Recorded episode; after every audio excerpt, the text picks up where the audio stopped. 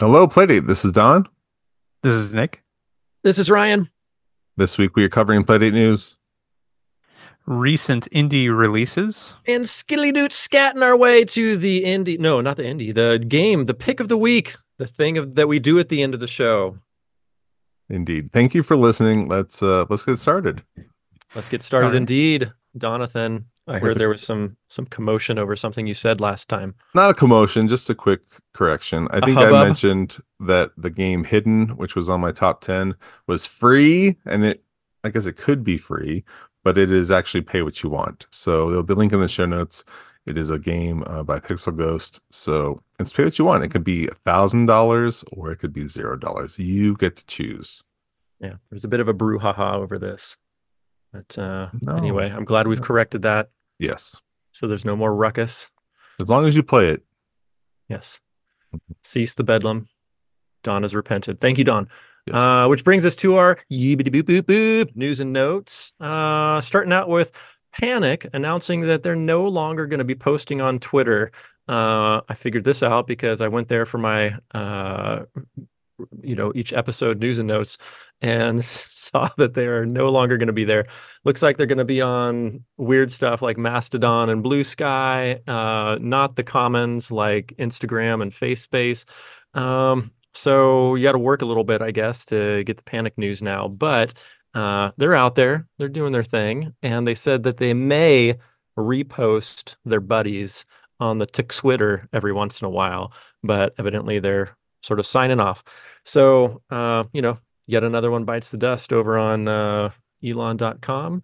Which brings us to our next news and note, which is uh, happier news. Uncrank'd number two is available for pre-order. If you are not aware, Uncrank'd is the uh, unofficial Playdate magazine. It's spearheaded by uh, you know creator extraordinaire Xania Lasagna, and uh, this particular batch number one of Cranked number two only has 35 available. There's some available right now, but if number one was any indication as to what you should do, you should probably go pick that thing up with a quickness.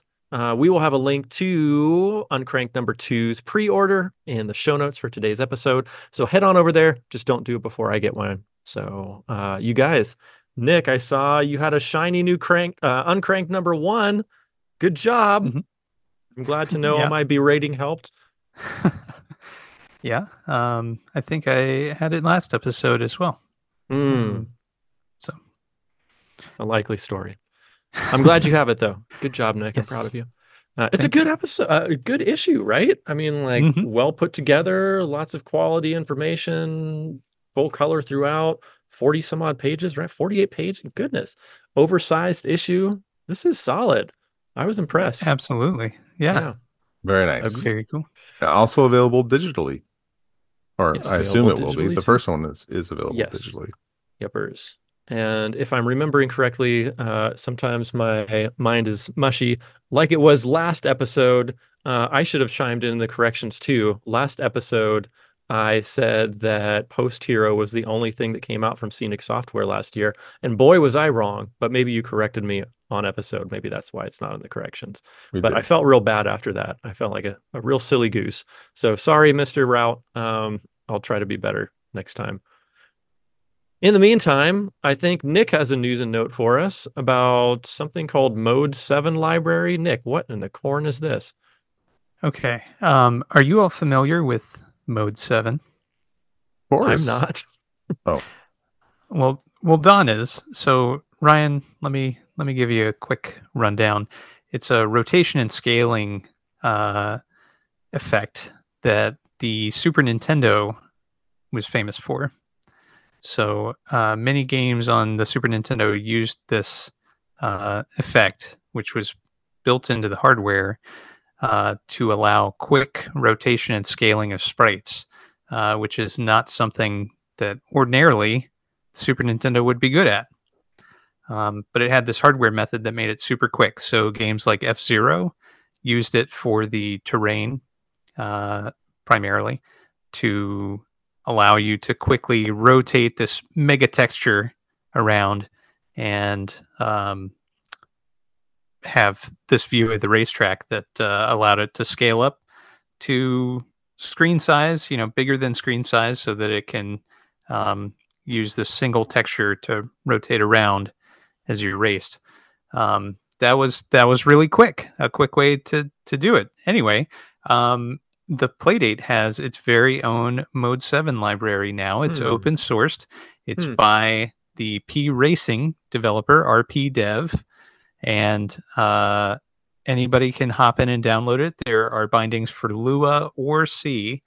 Uh, so if you choose to utilize this Mode 7 library, which has an effect that's very similar to the Super Nintendo uh, library, you can hop in and download that. Let me double check what the license is on this uh, real quick While it's MIT checking- licensed. It's MIT licensed, so it's uh, available for anybody to use. Um, ideally with uh, attribution, if I recall my license terms correctly. But um, you can pretty much use it in in anything commercial or open source. That sounds so smart and cool. Man, what a neat effect to be able to implement way back when and also right now. That's really neat. Cool. Thank you for Yeah. explaining that. I had no idea what that was, Nick. W- without dedicated hardware, um, you know, it's pretty cool to have this available in software on something uh, like the Playdate, uh, which ordinarily one would imagine would be uh, very CPU bound on on this kind of thing. So uh, it's it's a way to to fake your way into 3D. So the real question is when are you going to start developing that spinning game for the Playdate, Nick? the Oh, I have the perfect one- title. I have the perfect title. It's going to be Yeah. Nick Baldridge takes a picture. Woo! Spinning all around. Now, Ryan, I don't know if other people have seen my fantastic photography skills, but yes, They're- they mostly really involve something. holding the shutter down and then flinging my phone back and forth uh, in a very low light environment, so it looks terrible. Um, I think that's going to be a big hit when you develop it. thank you. This sounds Uh, like the perfect thing for it. Li- Mode 7 library, library. for it, yeah, yeah. Rotation and scaling. Uh, this will not make terrible Nick photos, though. Um, And and this is certainly not making for terrible podcasting. So um No. why yeah, don't we gotta edit move like most of this out. on I fell asleep 20 minutes ago. Hoo, hoo, hoo, hoo, hoo, bitty boop boop in the inventory for this week. Don, save us, please. We're there already? I think we're so. there. We are. Jeez. Okay. Um, from Ian Harrower Games. Time Oh, flies hold, like an hold, arrow. Hold Did I on say it there, wrong? Turbo. Harrower? Hold on, Turbo. It's You you forgot. We got to encourage people. Hey, everybody! Don't forget to rate and review games. Right? Isn't that what we say? Yeah, do it. Hey, don't forget to rate and review those games. Uh, give them all the stars. Make all the devs happy. Uh, that's something that we often forget to do, and we like to remind ourselves and you to do the same. So you're downloading those games, you're playing the games, you're sideloading the games.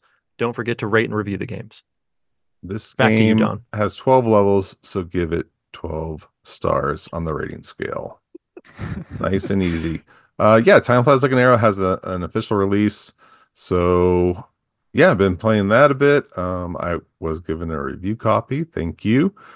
And uh, my play, oh, my play date's working again. Quick news note. Um, Steve from Scenic Route Software, I was trying to play a, an early version of uh, Shift 2, was having all kinds of problems. And I think I told you guys my uh, playdate kept crashing and this and that.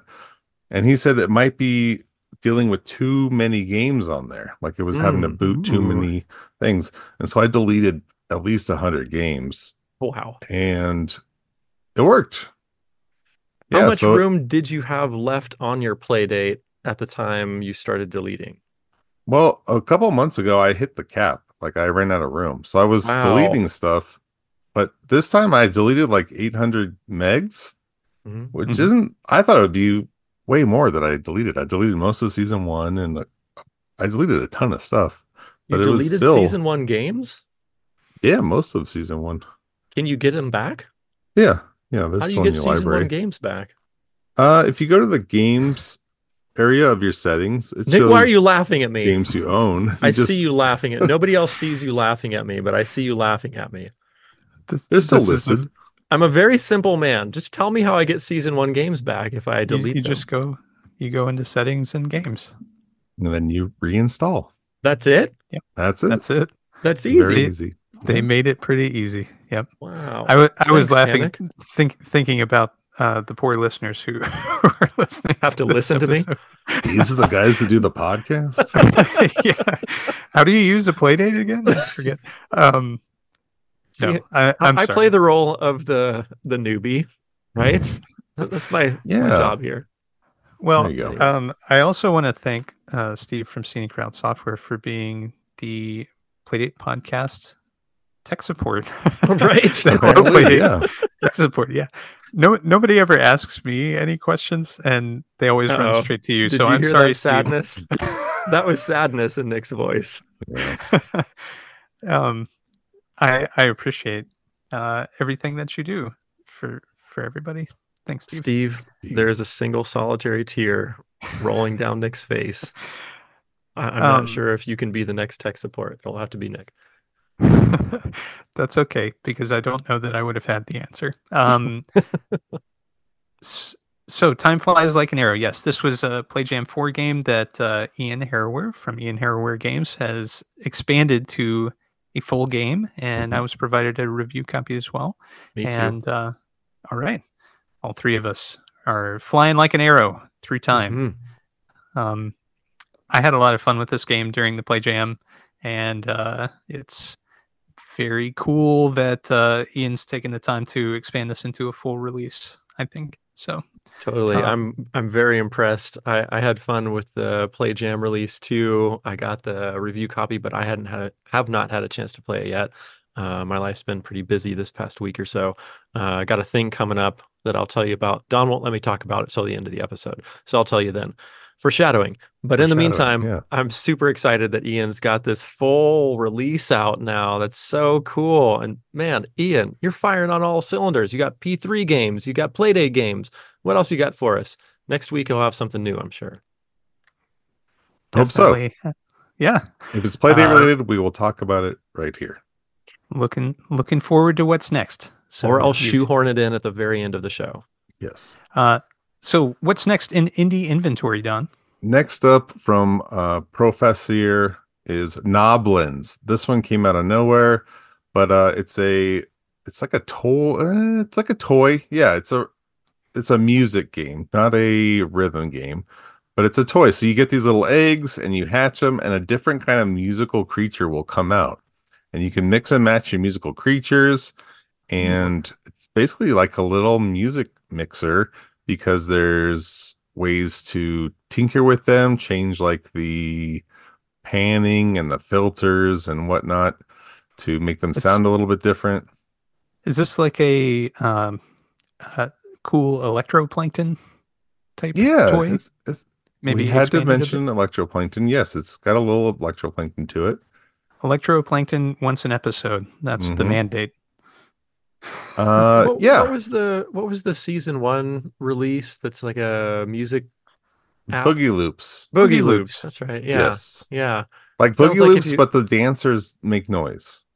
Yeah. It sounds like if you're a fan of Boogie Loops, you'd like this. It looks very fun. Yes, Uh, very visually appealing. Nice big characters on the screen. Uh, yeah, yeah, looks fun.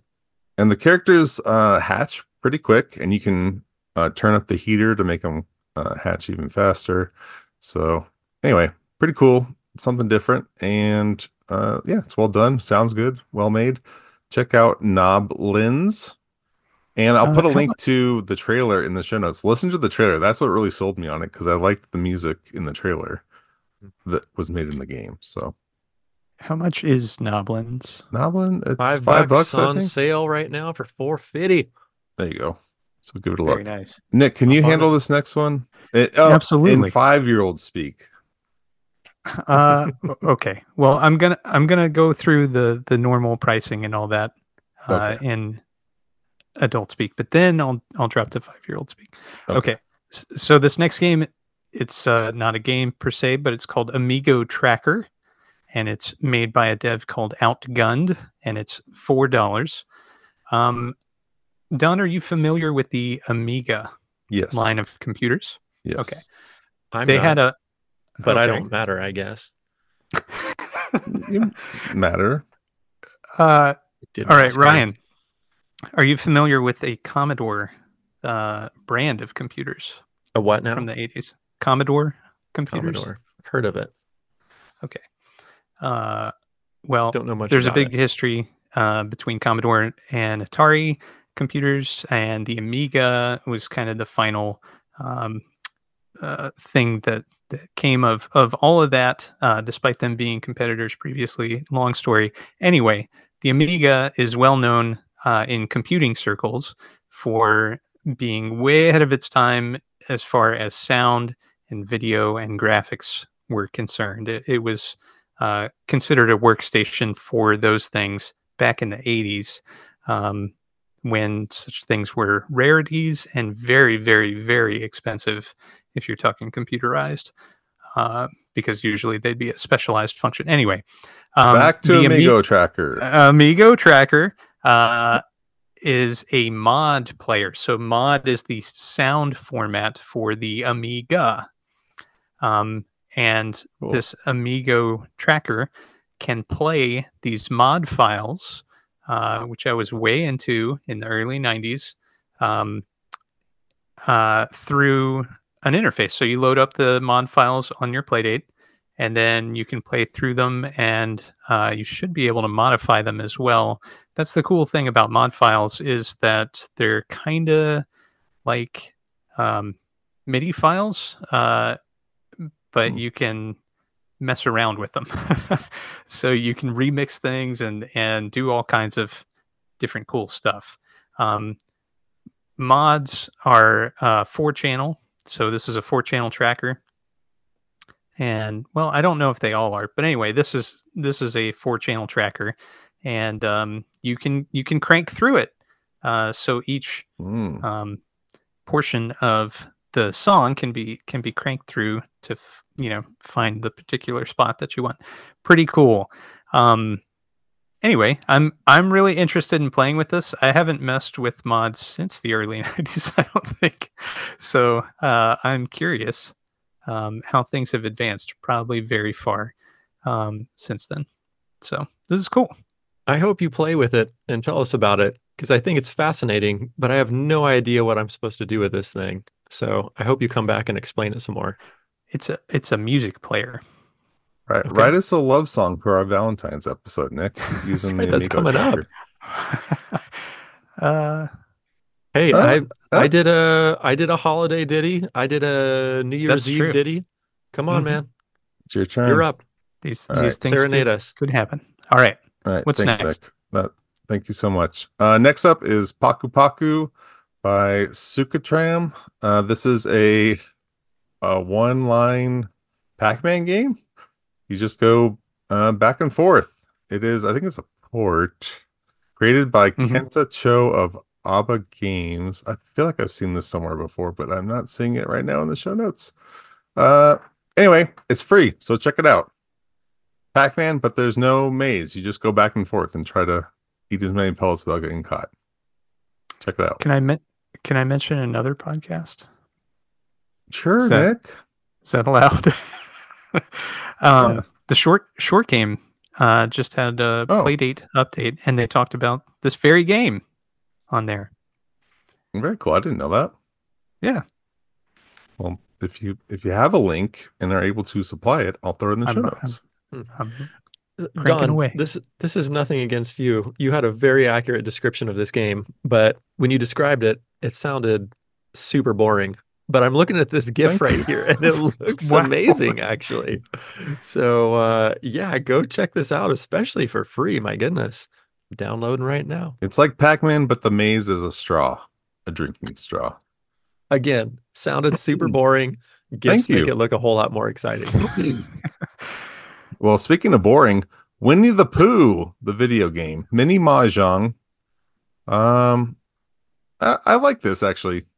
You don't instead of just mahjong with uh different characters, now you have Winnie the Pooh characters on it. It's kind of cute. Huh. This is uh by Nathan Korth. It uses all kinds of different. Uh, even the scoring is based on Winnie the Pooh, so I am kind of interested in this.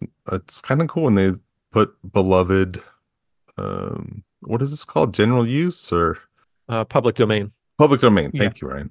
Yeah. So uh, I guess he, uh, who the heck is that? Steamboat Willie joined his ranks here recently. Uh, I guess we'll be seeing a Steamboat Willie mahjong here before too long. That'd be cool too. Yeah. Anyway, this looks uh, really well done. So Winnie the Pooh mini mahjong out now. Uh, name your price. Uh, Ryan, can you move? Your, there we go. Uh, Xania Lasagna crank into 24. Name your price. This is uh, based on a bundle, the Playdate bundle. I think we might have mentioned it on the last episode, but oh, um, there's a mini game. There's views of all different games that are part of the bundle. There is a hockey game, a sample of a training level from an upcoming hockey RPG game What? that uh, Xania's working on. So yeah, Fantastic. you can check this out to get more information on all of that stuff, which is neat. She always puts these together, uh, which is Oh really fun. And the art is awesome. of course, her art Mhm. is always amazing. Uh, there'll be a How- link in the how- show notes for that. How does she sleep? I don't, I don't understand. think she does. Yeah. Oh my gosh. Amazing. Um, next up, free is playing with our lives. This one looks very odd. It's uh I would say go ahead and, and just download it. It's free to play. Download it and download the booklet. The booklet is 30 pages long. It is very, very well done. Oh, I meant to put in the uh Playdate squad. Next year for the Playdate Awards, we should have like best instruction manual because this would Oh, definitely be yeah. up there. Yeah. And you know, all Xania's uh, you know, like bundle zines and all that. Yeah, yeah. That's a good Yeah. suggestion, actually. I love So- a good instruction manual. This i won't get too in, into it but this is based on an actual um uh drilling or digging project in germany where protesters were trying to uh stop the excavator in a coal mine and the different uh ramifications it had on the uh, climate there and whatnot or the environment there. So but it's also set up kind of like a clicker where you're constantly like earning money the more you dig and then different events will happen like protesters will stop you or you'll get achievements like oh you made a billion dollars damaging the earth or well i don't know. It's not like really heavy handed when you're playing the game but it's an interesting way to tell a story uh, through games which we brought up several times with the playdate the playdate just keeps doing this. So anyway it's free uh, if you want to learn something and have fun check out playing with our lives by uh, Florian Liesenfeld. I hope I was close. Uh, yeah. Next up, Tomb of the Brain by Two Hand Slab. I love This that is- name. yeah, the name is great. Art looks great too. It's a puzzle game. Destroy all tiles. It's kind of like Indiana Jones, where you had to walk on the different uh, tiles and they fall through, and he doesn't want to fall and have them crumble and die. It's some sort of puzzle game like that. I have not played this one yet, obviously, but uh, it came out this week and looks pretty neat. Yeah, it does look cool. So give that one a go to. And then we have catalog update today. Uh, Shift Two is the big release. Ba-boom. Mr. Shift one- Route bringing it. one of my favorite games of 2022 of course uh it's six dollars from scenic route software it's got three game modes this time the calm is similar to shift one um, where you are managing your uh, energy supply and making matches but this time you can level up the blocks and then level them down while you're trying to make matches uh, which is a really interesting gameplay. There's also wild cards you can use and then the frantic puts you against a timer so you have to make matches to keep the timer building.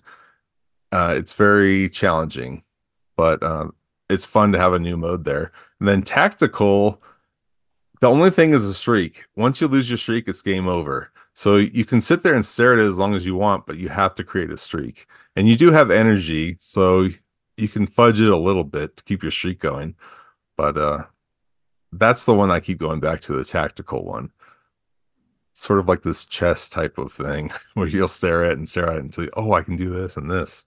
Anyway, it's a lot of fun, really good. Of course, I love Shift One, but Shift Two just takes it takes it up a notch. Very Um, cool. And it's got scoreboards for everything. So hop on those. Highly recommend. it. Always, always so fleshed out. The Scenic Route software games. They're Yes. just Mhm. like no stone left unturned. Yes. Nice job. Um, I did review. I did get a review copy. I don't know if I said that, but um, anyway, thank I- you for that. I did it as well. Yeah. Cool. Samesies. Um, Easy Godding is the next one. This was a Play Jam game, but now it's a full catalog release by Alex May. Uh, it's similar to uh, Doodle God, where you're mixing elements and creating new things. Over 200 elements to discover. So I think I tried this during the Play Jam and I couldn't get it to run, but now that my playdate's going, I kind of want to check this out. Looks like a lot of fun. It says something about SpongeBob here in the gifts on the catalog page, so I don't know what that means, but uh cool. Five dollars. And then Diction, this was a surprise. This is a uh, word puzzle game where you try to make as many words as you can out of a set number of letters. But it looks really well done as well. And and there's a high scoreboard for this too. What do you guys think about this one? You into word puzzle games? I'm not a big word puzzle guy. I gotta say, you know, those pesky words in me. Uh, I don't. I don't get into the what. What is that? Wordle. No. Not my jam. Nick, how about you? I love word puzzles. Um, I know that comes as a surprise. Um, yeah, I hadn't I hadn't seen this one. Thanks for pointing it out, Don. Um, I'm looking forward to giving this one a try. I love the in your face uh graphic style too. Looking yeah, at the, at the gifts. Nice. Yeah. it, it's very easy to see what you're doing, Mhm. despite you know all the activity in the background. Uh, that one's by Dr. Gabe O'Reilly and Choosh. And then uh, Medial, we've mentioned before. 'cause, Uh, I really enjoyed it. I think we've all played it though. What? Oh, maybe everyone but Ryan has played it. It's uh, by Stephen Allen. Two dollars. Really fun puzzle game. Really well done. Um, thousands of levels, but it's sort of a Minesweeper game. When did you guys talk about board. this? I This- don't remember ever seeing this. Oh, on my other boom. Playdate podcast. Uh-huh. Sorry. That's right. Busted. Sudoku meets Minesweeper. Uh, I think he goes by Playdate Steven on itch, but uh, Stephen Allen uses the same similar art style on all of his games, and they always have the same kind of level of polish and ease of use. Uh, so I guess I'm a fan, but I just don't talk about them on the show. Yeah, Well, now must we be know. talking about him with your other hosts. Come on, Don. Yeah. Bring it here.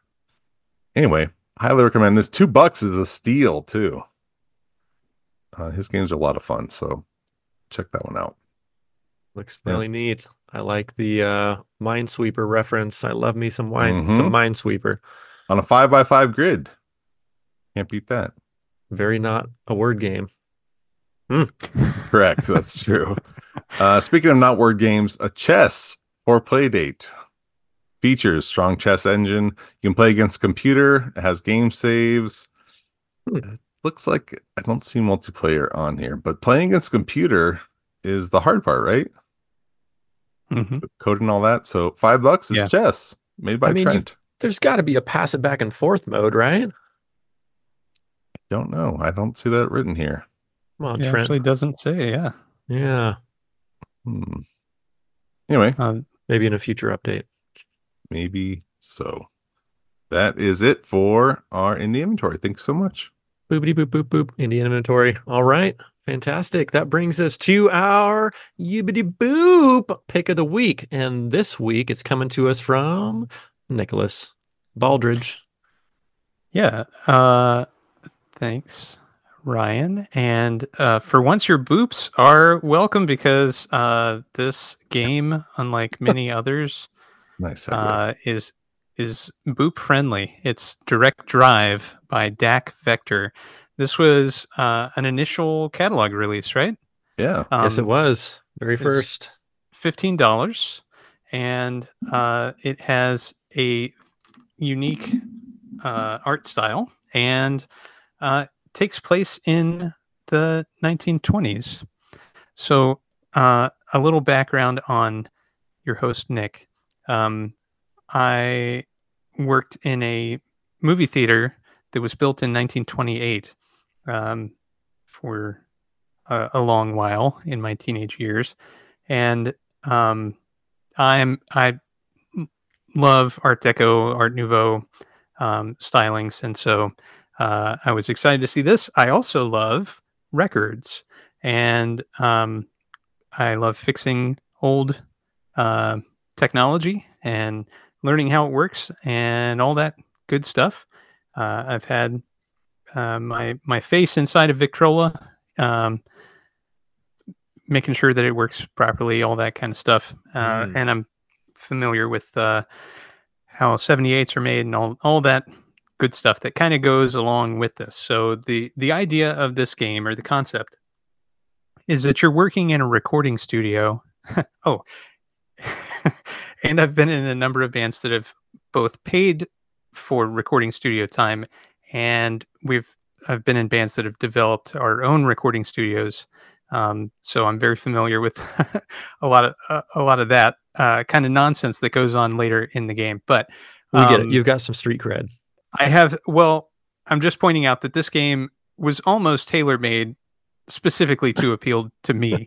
um, but uh, anyway, the the the focus of this game, you're working in a recording studio. You are trying to crank, hand crank a Victrola to play the backing track to a variety of singers. And there's four different singers, uh, each with their own original tunes that they're singing. They're not they're not singing um, uh, songs from the 1920s. These are new songs that were composed for this game.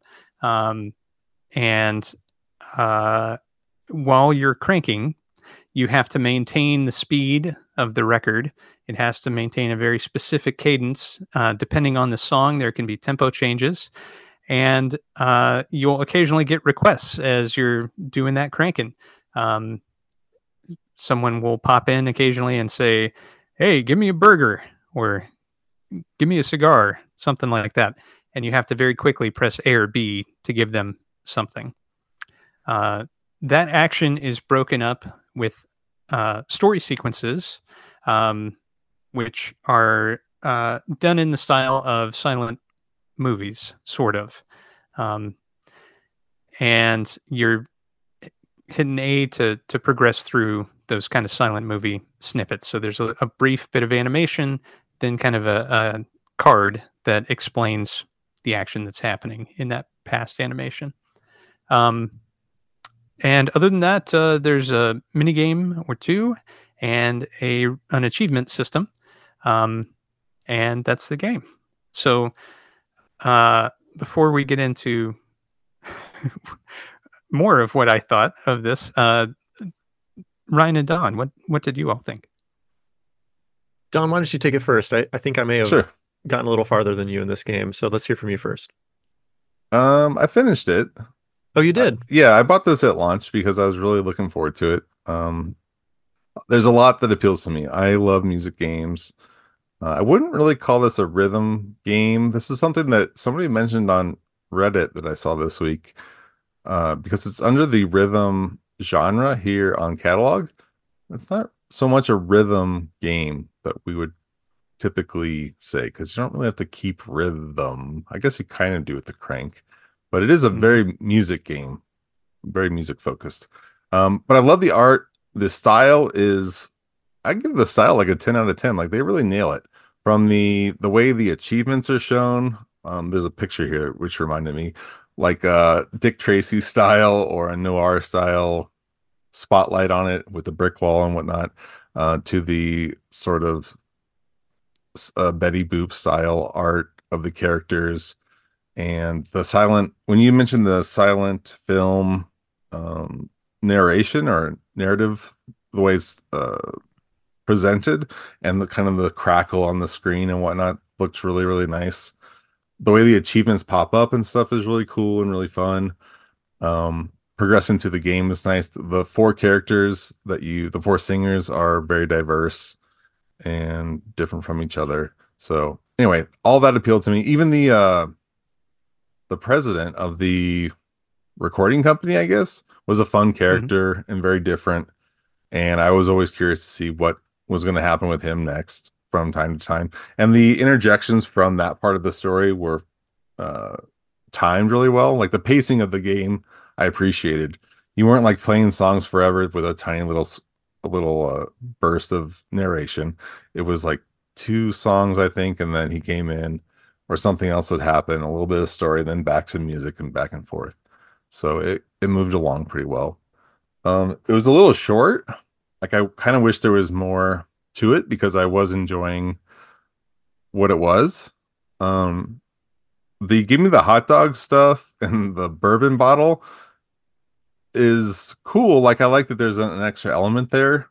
I would have liked to see maybe a little more to like a little more variety or maybe something else. Maybe you're holding a button or having to do a different input because cranking is is compelling. The cranking to do the record is fun and compelling, but you're kind of doing the same thing on every song. And I feel like there's a lot they could have done with that that it just doesn't dive too deep into. Like you're pretty much always cranking one direction. And sometimes you go a little faster or a little slower, but that's kind of it. Um if it was maybe going one direction then reversing and then going back or it just feels like there would have been more given time or whatever um, they could have played with it a little bit more. There there are some mini games. I can only think of one that calibration mini game. I just fought it and fought it. It is a cool idea where you have to calibrate the record player but i just fought it. I was able to skip it thank goodness but i could not get past it. Um but I'm glad you could skip it. I think that was really smart so that players aren't stuck there. Uh, I really think that's a good idea. I do want to talk to you guys about scoring when we get there, but uh, Ryan, what were your thoughts? Pretty much identical to yours. Um, I too thought the art style was really fantastic. It's this like old 1920s rubber hose animation type look, which suits the period perfectly. Like the art style is timed or uh, is in a correct period for the game. So that's really great. It's also really attractive. Um, like everything you said, diverse characters, interesting concept. Cool that they recorded specific music for this. Like I was reading the Uncrank'd num- issue number one uh, article about this that interviews the one of the developers, and he was talking about how you know they spent like four years developing this, and he's got four unique singers. You know, he is involved in musical groups, and so he either knew these folks or found them locally, and uh, you know hired them to be a part of this. One of them is even, uh, if I'm understanding this correctly, his offspring. So that was pretty oh. neat to hear too. Mm-hmm. Um, the uh, child star that's no longer a child is uh, uh, his his offspring. So that was a fun uh, thing to find out. Um, but as you alluded to, the gameplay for me got super repetitive. Uh, it was a lot of cranking and cranking and cranking and cranking, and by the end, I just I kind of wanted to be done. I I hate I hate to say that because there's so many really admirable things about this game. Um, from the sound design to the visuals. Uh, Don, I think you hit the nail on the head that there's just a number of differences that could have been explored, uh, alternate directions of Crank, or um, like, so before I started playing this game, Don alluded to a mechanic in the game that just really hung him up. And that's why I assumed that you had not completed it yet, Don, is because you mentioned, oh, yeah, I've got this game already. And I couldn't make it past this one thing that comes up pretty quickly. Once I hit that calibration mode, the uh, like mm-hmm. uh, accelerometer thing, um, it really stopped me in my tracks too. And I wish that would work like I thought it would. like right. I, I tried to make it work in a number of different ways. Like at first I thought, okay, if I tilt the playdate downward, then those bars will roll downward, but then they didn't really. And so I'm like, well, maybe it's like a bubble. So if I tilt it downward, then the bubble will rise upward. And then like that didn't really work either. It just did not seem very responsive to me, that whole accelerometer leveling thing that you had to do. Cool concept. I wish it worked better. Um, and then likewise with the the, the rotating uh, no, I shouldn't say likewise. With the rotating, I do wish there were differences there. It would tell you that it would speed up or that there would be wild changes of pace. But then I did not feel like there was a wild change of pace like they told mm. me mm-hmm. there was going to be, like on that Cab Calloway character type. They said, uh, "Oh, it's he he likes to improvise," and I I thought that the narrative was really well done and smart and a great way to incorporate or explain why game mechanics are happening. But then the game mechanics didn't always do what the narration was saying. Um, like in that speed up and slow down instance, it just seemed yeah. like it was doing the same thing as all the others to me. So everything outside of gameplay for me was top of the charts.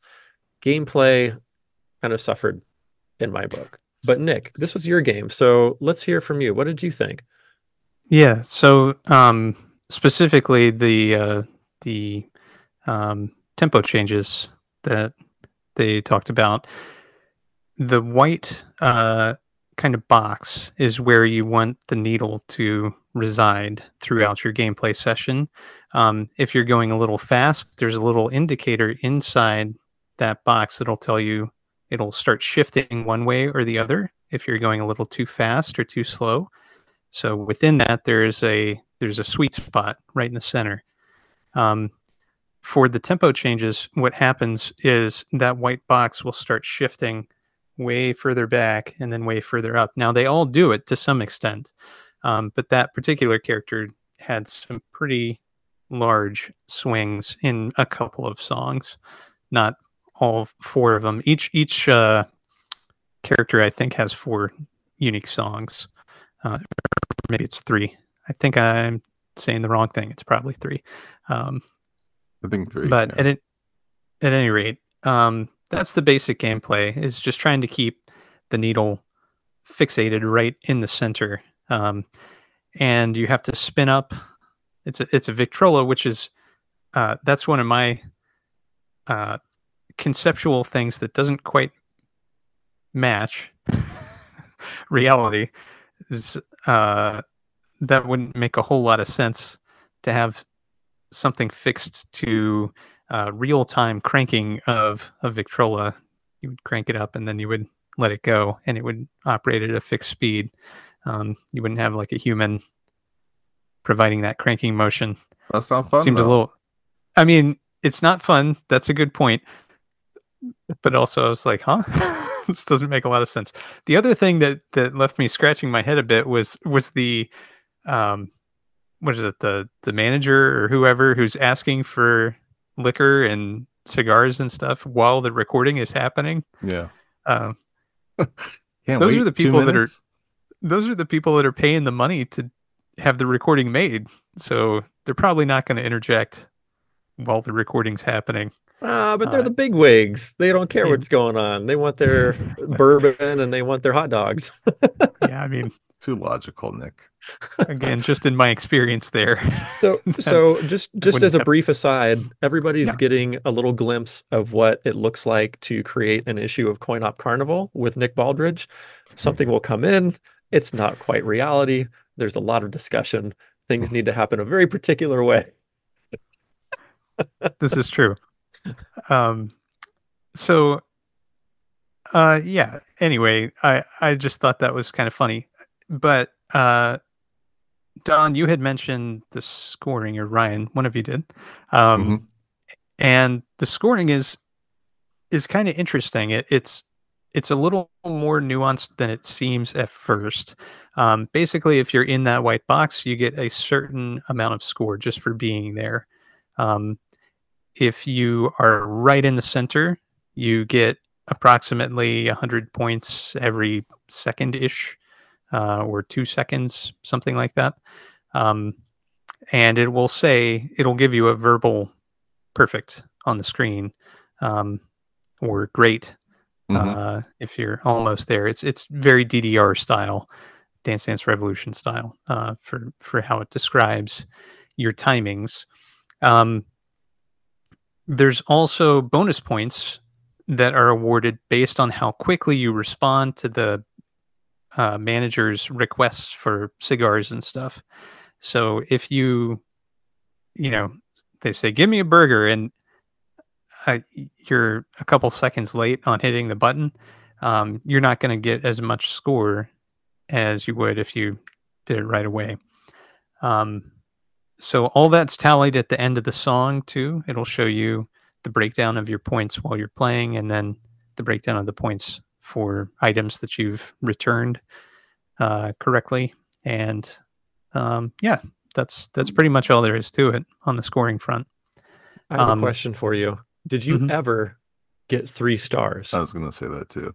I all of mine were three stars. Shut, shut up, Nick. I am totally serious. Even the Whatever. calibration. Um, but uh, the calibration did take me several tries. Um, the first song, I wasn't quite clear on where the needle needed to reside, so I got two stars the first time I tried it. Everything else was three all the way down. Then I went back and did that one again. Um, Brian but, pulled his uh, earbud his earbuds out and he's just pacing around the room. did I mention this is this is my kind of game? This is like made for me. Um, it's true. So I was wondering that was something I was curious about is if if you all had any trouble with the with the scoring or with the uh, yeah, maybe got- Let me I, I maybe unflip got my three stars microphone. once, but I definitely didn't get it more than once. I never got it once. And I had a song where it was telling me perfect, perfect, perfect every Yeah, time. yeah. And I was slinging those dogs. I was tossing that bourbon. I was doing everything I needed to do. And I'm like, all right, if I'm ever going to get it, this is going to be it. Two starred me. So, what do you have to do to get three stars? I mean, I thought I, I thought perfect was good enough. Uh, maybe there's two aspects to perfect in that you also One is have not to as perfect. one is not as perfect. I have no Um, three stars. Maybe you can really no three stars. I have one you- one star and all the rest are twos. Oh my gosh. Okay, Don, I gotta come be over. here in the in the human corner. Nick, explain how this happens, please. All right, maybe this is a theory because I can't replicate it. Maybe if your needle is in the center, but you're turning a little quickly, um, which I don't see how that would even occur, but I guess that's possible. I don't know. Whatever. I would have to watch you play.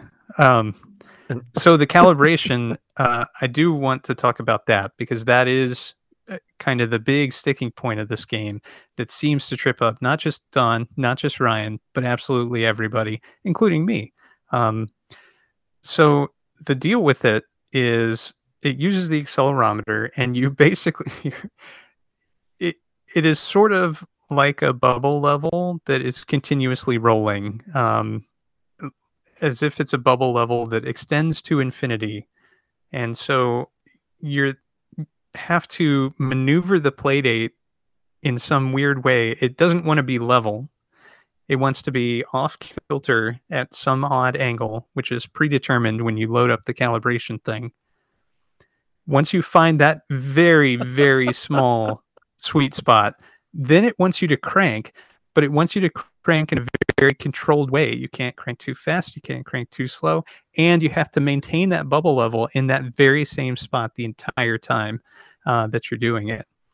Um, so there's a couple tricks which I developed, and I will pass on to you all. Um, they're very difficult. Uh, it is not an easy mini game. But the first, uh, I think uh, Dino in, in the Discord mentioned that he did the same thing, which is flip up the crank, have it ready, and ignore the crank. And then level the thing, however weird way it wants you to do it, and then crank. Um, and you should be good. If you're pretty close, that's when you get one or two stars in the calibration. If you're dead center and you get it right in the center to to get that calibration uh, there's there's five dots to measure the calibration. If you get the calibration up to five dots, it's it's over. The faster you do it, the better, the more stars. Um, so that's technique one. The other technique I'll give you is every time that I touched the crank, it affected the level in some way. No matter how still I kept my hand, I was putting some kind of pressure on the playdate, and so it would jump Hmm. off kilter. Um, the fix that I found for that was to not only keep my hand grips. steady, vice grips. Yes, I took the playdate out of any case and just rested it directly on my hand, and then I cranked the crank with just my thumb and forefinger. It was very difficult. rather than the typical meat hook grip that you have Yeah, the crank. Yeah, I just have a drill hooked up to it and just spin it that way. Um, I was thinking of setting But, on uh, a table with just the crank hanging over the edge. I tried I- that. I, tried, that, too. Oh, Yep. okay. And uh, your explanation of the level trying to shoot for not necessarily level makes a lot of sense because Hmm. I was thinking, well, we're shooting for level, right? So Hmm. like, why Yeah, isn't this working? I did not sense. understand until you explained it right now. But Um, in yeah. in the lore of the game, it's it's on some imbalanced surface. mhm, Um, so I, I think that's the the idea. okay. Um, Yeah, I how think many old, times- uh, oh, I was going to Yeah. say, I think old Gumption McGee tells you too that uh, you uh, the the hint to level first, then crank. I mean, they basically tell you that before you go into that mini game. So, so oh, that's that's right. that's there as well. But even then, boy, howdy, was I having a rough go with that one. It's tough. How many times did you all um, replay that calibration game after you finish the game and it unlocks the little mini games? Mm, zero. Is there something new? Uh, no, I thought there might be, but Oh, uh, that was not the case. So, um, it's once I got the hang of it, I enjoyed the challenge of it, but it's not uh, something that I would um, return to frequently. I found it was too challenging to be a uh, a fun or relaxing, you know, uh, component of, of this game, which where it's placed within the story, within the narrative, it feels like it's breaking up um, the the song sequences, but um, I felt like it was it was a real challenge dropped right in the center there. So, as you both mentioned, you can skip any challenge. That includes any song if you're having particular difficulty um, with it, just by pressing the right arrow three times. Um, I thought I thought that was clever. I don't know. I I didn't try that. Uh, does it give you some kind of on-screen indicator that you're doing so. that? Yeah, just it does it. does. There's Oh. uh like Oh. three little dots or three little triangles down at the bottom, and it they start filling up each time you click Oh. that direction. Okay. And I never clicked it the third time. I wanted to do each level and ended up doing every level and completing it. Um, speaking of completing the game, that's another thing I agree with Don about is that it happened surprisingly fast.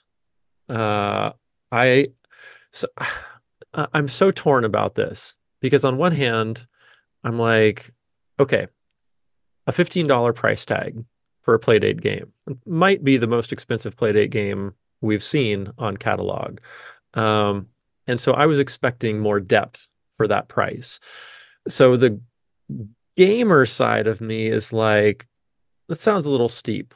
But then the creator side of me is like, well, there's a big team to put this together. There was a ton of work that went into this.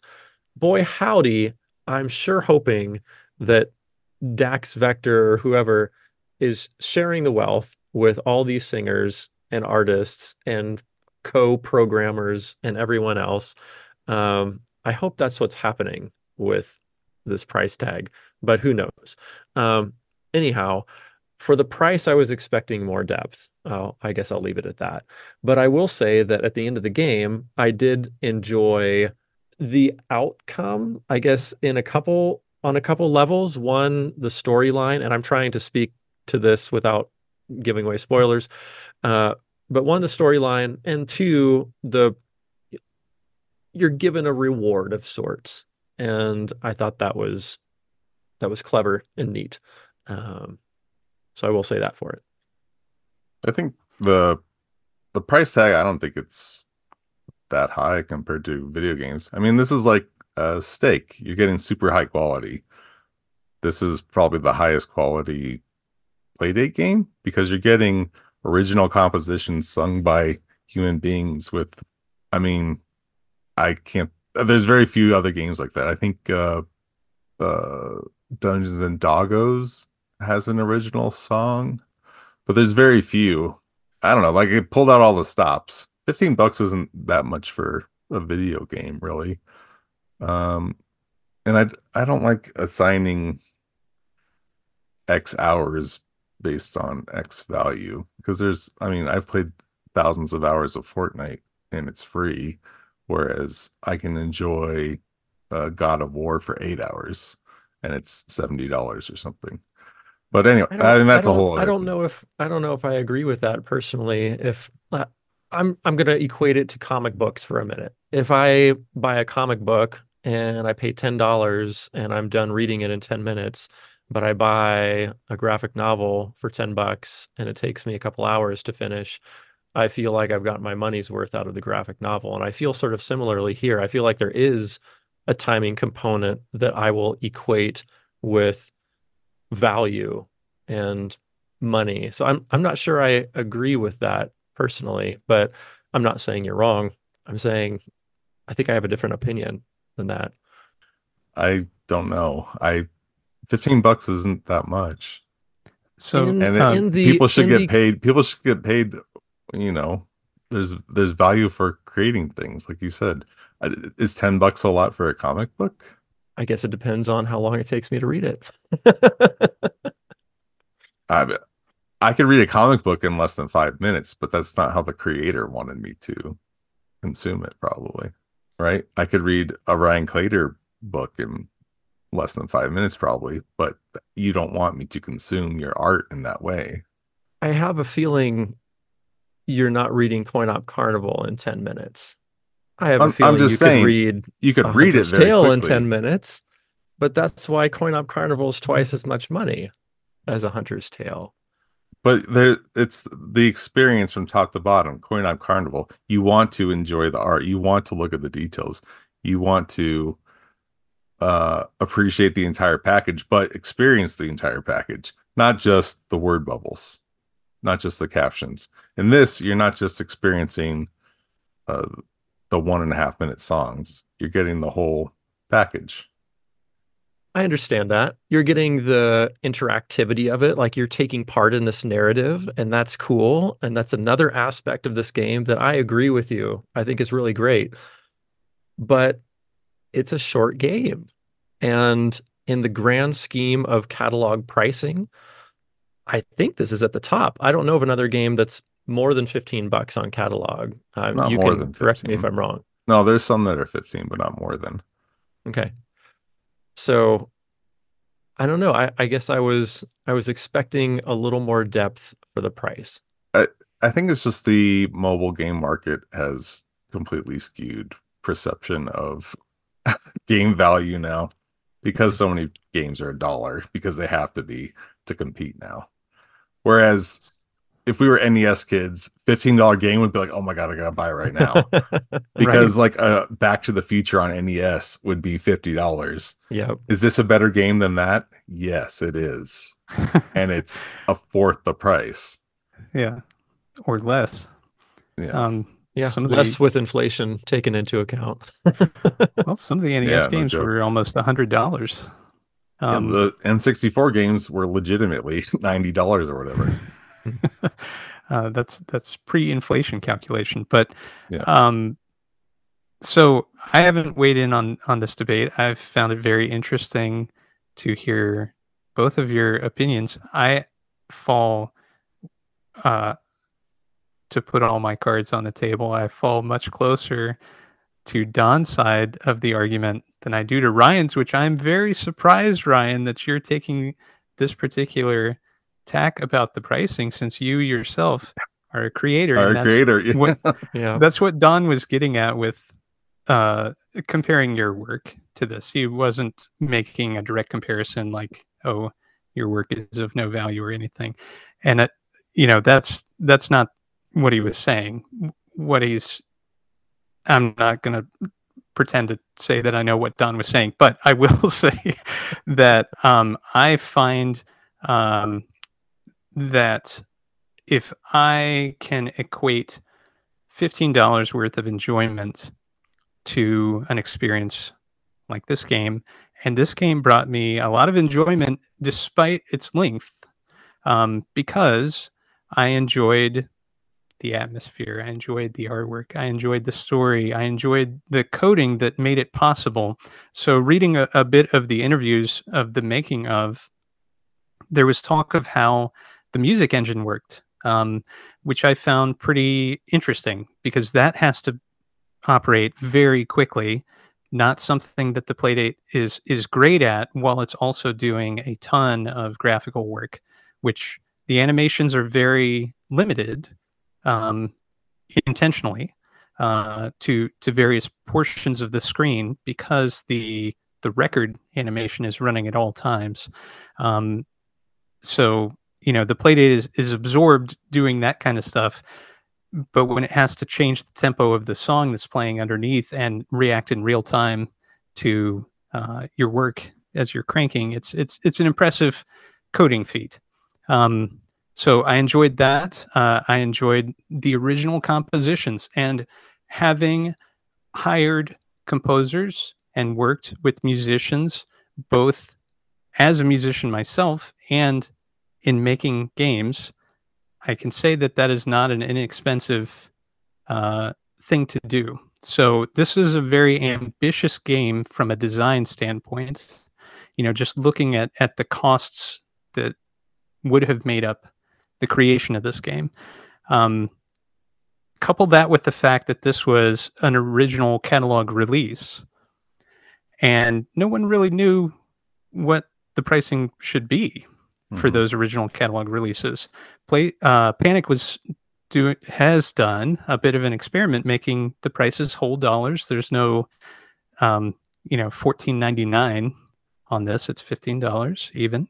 Um, and so you don't have that little bit of um, mental gymnastics that you go through when thinking about value for your money when you buy something that is priced at $14.99 or $49.99 or $19.99 or whatever it is. Um, i appreciate that. Uh, and you know that extra penny isn't going in the creator's pocket you know it's it's part of what's being paid to panic and you can you can look at that whole thing and and and do some calculations and realize that the creation of games on the playdate for the money that is charged for them is uh crazy.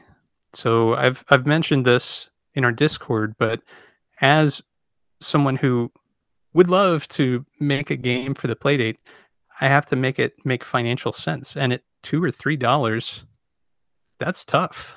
That's tough. Like if if i were to do something where i had original compositions here if i hired a, a musician or even uh, a pianist to compose a song it would take a lot of sales to to get that money back and that's one piece of music.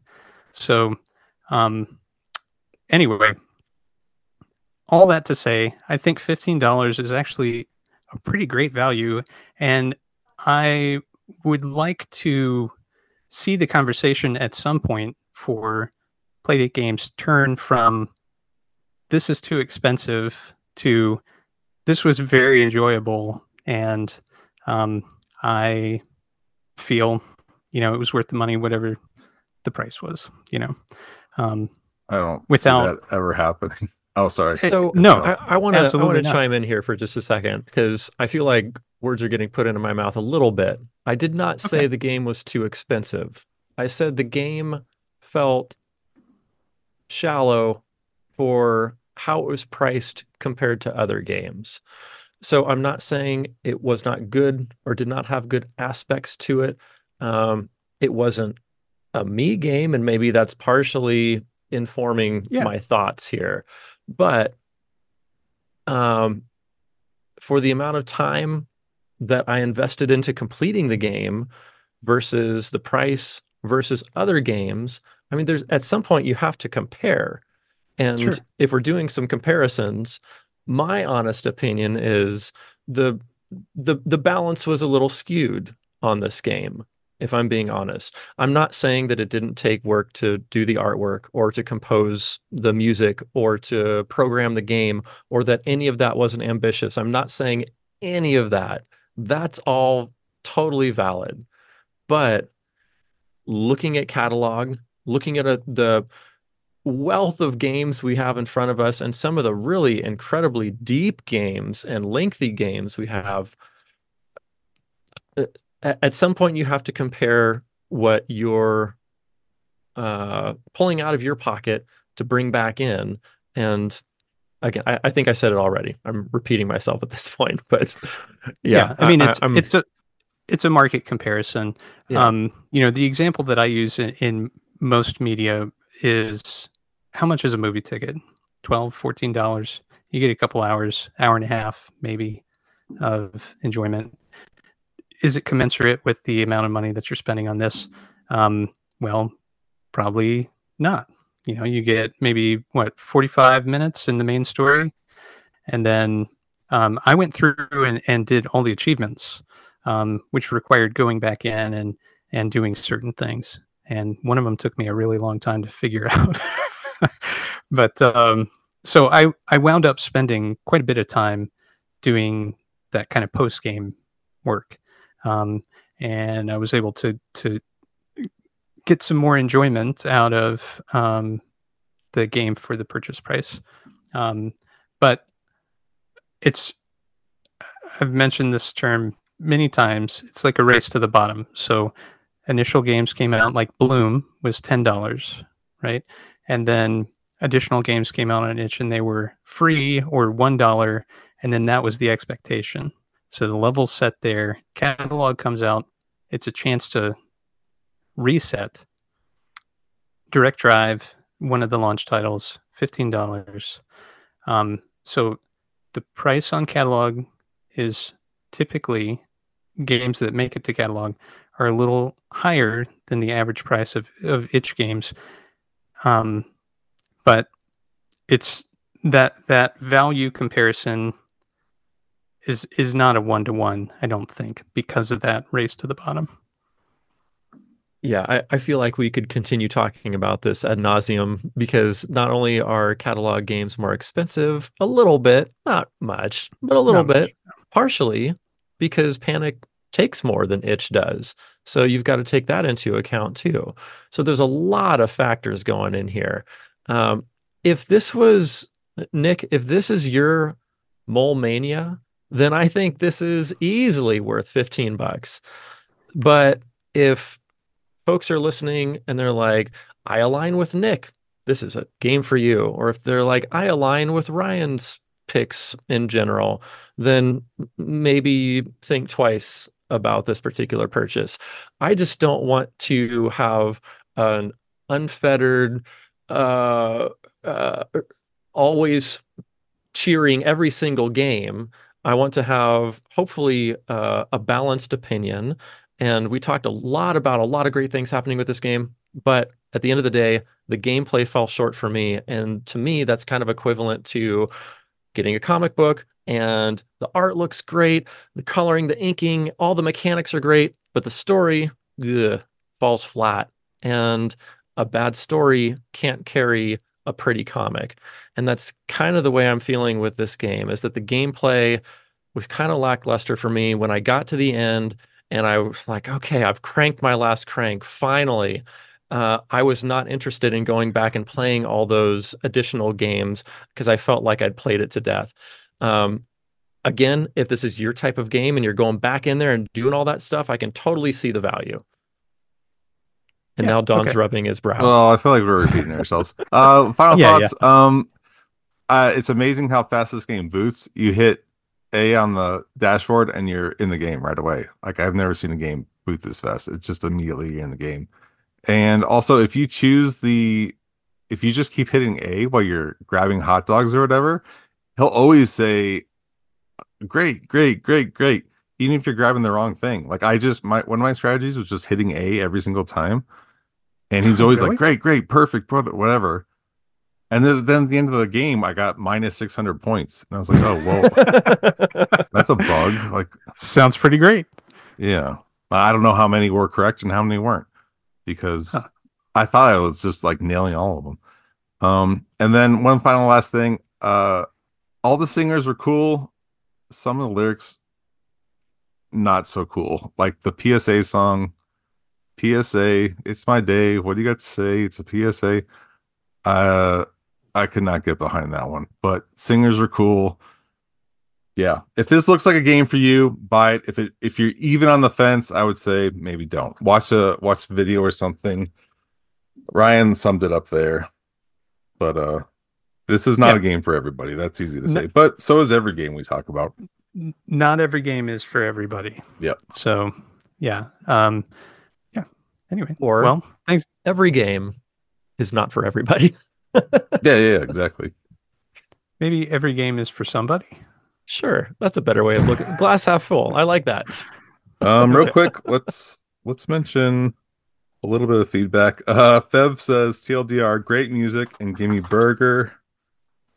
And then Dino says uh, the original music is the star of the show. Sounds great through headphones. I didn't try headphones actually. Oh, yeah. I don't know if you guys did. I did. I should. Um, it, it's it's a lot cleaner of an experience. cool. Um, I really see liked that. the Candy Bear song. I'd be down to check that one out with the. Uh, that was just. It sounded like they had fun recording it. Should throw that one on. Um, he says I enjoyed the calibration minigame. It would be great to see other theme challenges dotted throughout the story. I would agree. If there's like one mini game per chapter, that would have been a really fun way to break it up. Yeah, that's a great idea. I think there's a lot of thematic things you could do in there too. Like even you're making the burgers or you're whatever.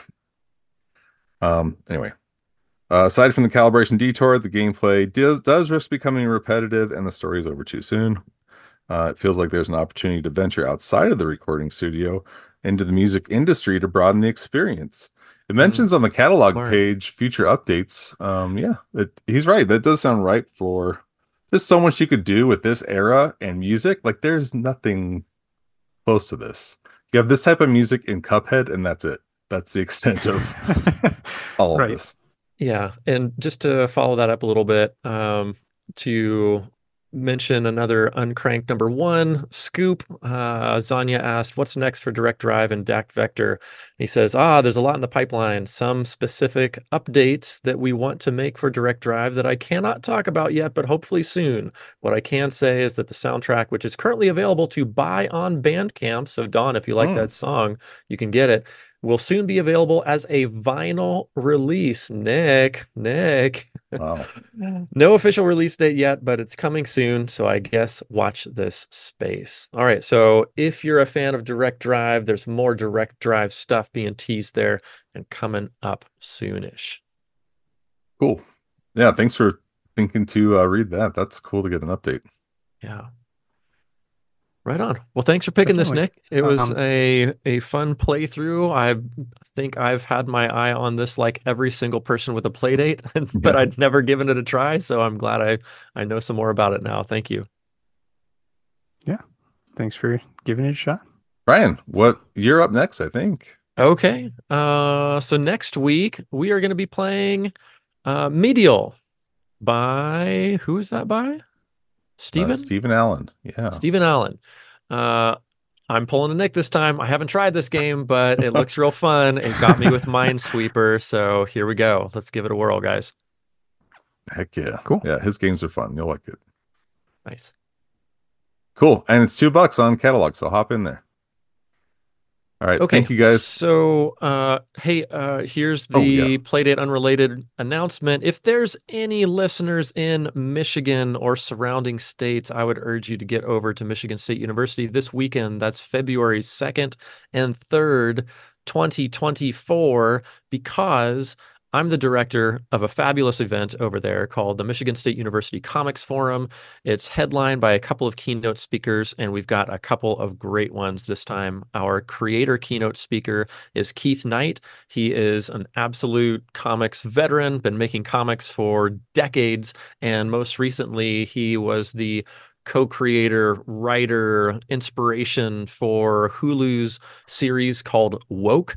Uh, so that's been going for a couple seasons. And uh, then our scholar keynote speaker is Rebecca Wanzo, whose most recent book from New York University Press is called The Content of Our Caricature about uh, portrayals of Africans, uh, excuse me, African Americans in comics. And uh, so she'll be speaking on Saturday. Keith will be speaking on Friday. But we've also got a bunch of artists, dozens of artists behind the table of their own work throughout the day on Saturday from 11 a.m. to 5 p.m., as well as a bunch of academic panel discussions happening throughout the day as well. And every single event associated with the MSU Comics Forum is free and open to the public. So you don't have to be a student or a faculty member or associated with campus in any way, shape, or form.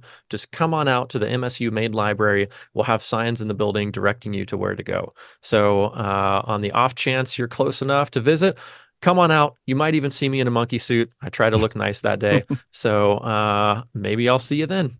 Well, thanks, Ryan. I wish I lived closer. That does sound fun. I'm looking up. Uh. I'm looking at his art right now. This would be really cool. Yeah, yeah, he's great. He's great. And so uh, he'll he'll be delivering the keynote address on Friday night and then he'll be behind an artist alley table throughout the day on Saturday. Cool. Thank you. Yeah, thank you for letting me talk non-playdate stuff for a minute. Well, uh, if you want to hear more non-playdate stuff, you can visit the Boop channel on our Discord. Uh, Don hasn't deleted there- it yet. It's I still haven't- there. No, no, I'm not going to delete In it. fact, he made a contribution recently in a circular file. well, Ryan made a contribution to me. uh, yeah, you can check us out on playdatepodcast.com and all of our socials and whatnot are in the show notes. So we will be back with what'd you call it? Medial. I don't know why I call it med, med what I, I don't even know what I called it, but medial. Thank you. Me dial. Medial. Yeah, we'll, we'll call it something different next week, I'm sure. In the meantime, have fun with it. We'll be back next time to talk about it on episode number 50, in which we will be doing the same thing we do every week. Yeah. Thank you. Bye. Bye. Bye.